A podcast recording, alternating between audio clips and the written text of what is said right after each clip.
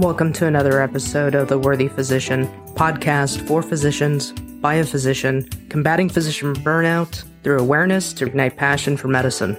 If you enjoy the content and want to connect directly, join our private Facebook group. The link is in the show notes. On this episode of The Worthy Physician, I'm going to be discussing spirituality and spiritual awakening. You're going to learn about why spirituality is actually important and what the heck does it have to do with burnout. One thing that we as physicians are taught to really dig into, and it comes from the culture of medicine as well, is to really define ourselves as physicians. We forget that we are complex human beings. We're taught through medical school and residency that being a physician, of course, it is an honor. There is no greater profession that I can think of off the top of my head and even over the last two decades other than being a physician. But outside of being a physician, I wear many other hats. And one of those hats is, of course, a spiritual being.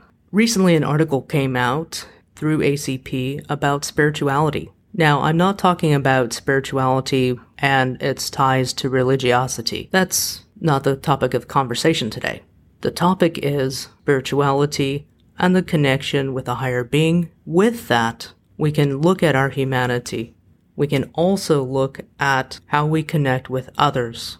Recently, I went on a trip to New Mexico, and anybody that knows me knows my affinity and absolute love for the state because of its rich cultural history of Native American, Spanish culture, Mexican culture, and the mainstream American culture. And when you walk into some of the places, it really is like going back into time. Some are drawn to Sedona. Personally, I'm drawn to the area of Santa Fe, Chimayo, as well as Taos. The reason being is not just the fact that it is steeped in nature and tradition and culture, the cultures that I mentioned where they meld together to create a very relaxing vortex, but also with the spirituality that accompanies those places, the creativity, the energy. One thing that I have always found is that when I do not embrace that, when I neglect my spiritual being, when I neglect what I need for my soul to really fill up that cup. Going back to one of many conversations I've had with Dr. Bean, who's a physiopsychologist, much in the very beginning, probably one of the beginning episodes, he discussed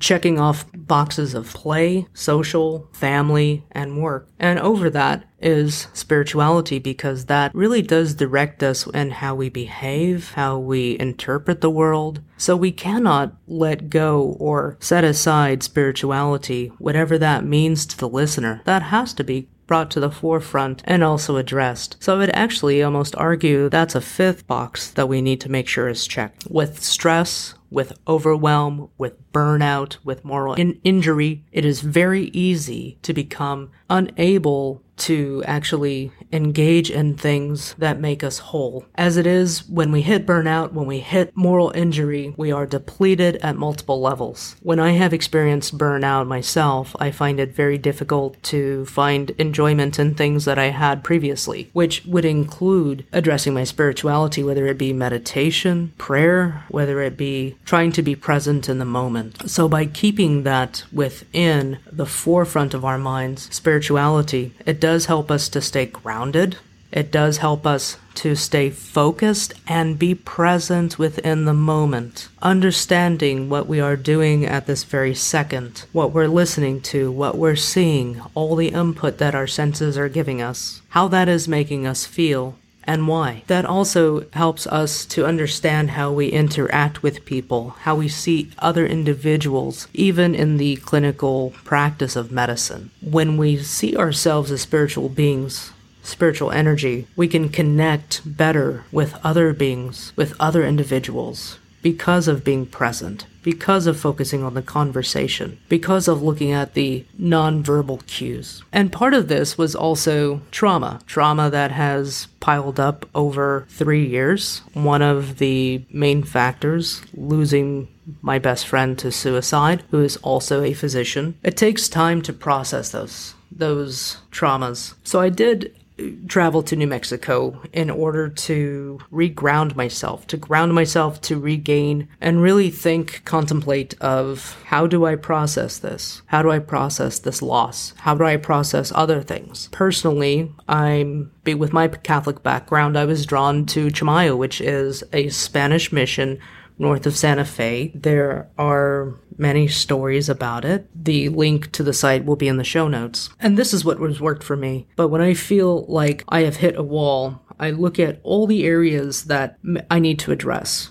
And every box was checked off except for the spiritual box. So I did arrange for a trip. It was quick, but it was very fulfilling. And personally, I spent three hours at El Sanctuario de Chimayo. Rainy, cold, windy, but it was an incredibly beautiful experience because I was able to ground myself, meditate, think, and redefine what spirituality means for me. And for me, it means having a connection to a higher power, not necessarily defined by religion, but defined by what I feel and what my relationship is with that higher power. I also used all elements of nature earth in the form of rocks and dirt, wind in the form of leaves, fire in the form of a candle lit to St. Joseph, and then throwing the water and the leaves into a stream behind the church. I left my worries and my fears and my anger at that point in the mountains. And when I came back home, I felt grounded, I felt at peace, and I really did feel a spiritual awakening. Why does that matter? Because to me, that helps me be a whole person. That helps me to understand my triggers, my frustrations, my happiness, what matters to me. And when I feel centered, I do know what overwhelms me. I do know what I am capable of. I do know that I am able to draw boundaries based on my personal abilities, based on my personal values, which will then allow me to perform at my best, at my highest level as a human being, as a physician, not as a fictitious superhero or what others in the public think I should be but what I think I should be. Again, going back to the true, authentic self, knowing my values, knowing my value as a physician, and knowing that I am worthy of addressing my own needs. So I hope that this episode provides some thought. thoughtfully. I would encourage the listener to reflect and see where they are, either in the play box, spiritual box, family, social, and work. And if one of those boxes is shrinking, try to figure out why and try to rebalance. Every day might be different, but cumulatively, there can be a better existence. And that is up to the individual listener to figure out for them. Thanks for joining us. If you have enjoyed this episode, click, subscribe, share it with a friend because we could all use a little bit of normalizing the topic of burnout, knowing that we're not alone.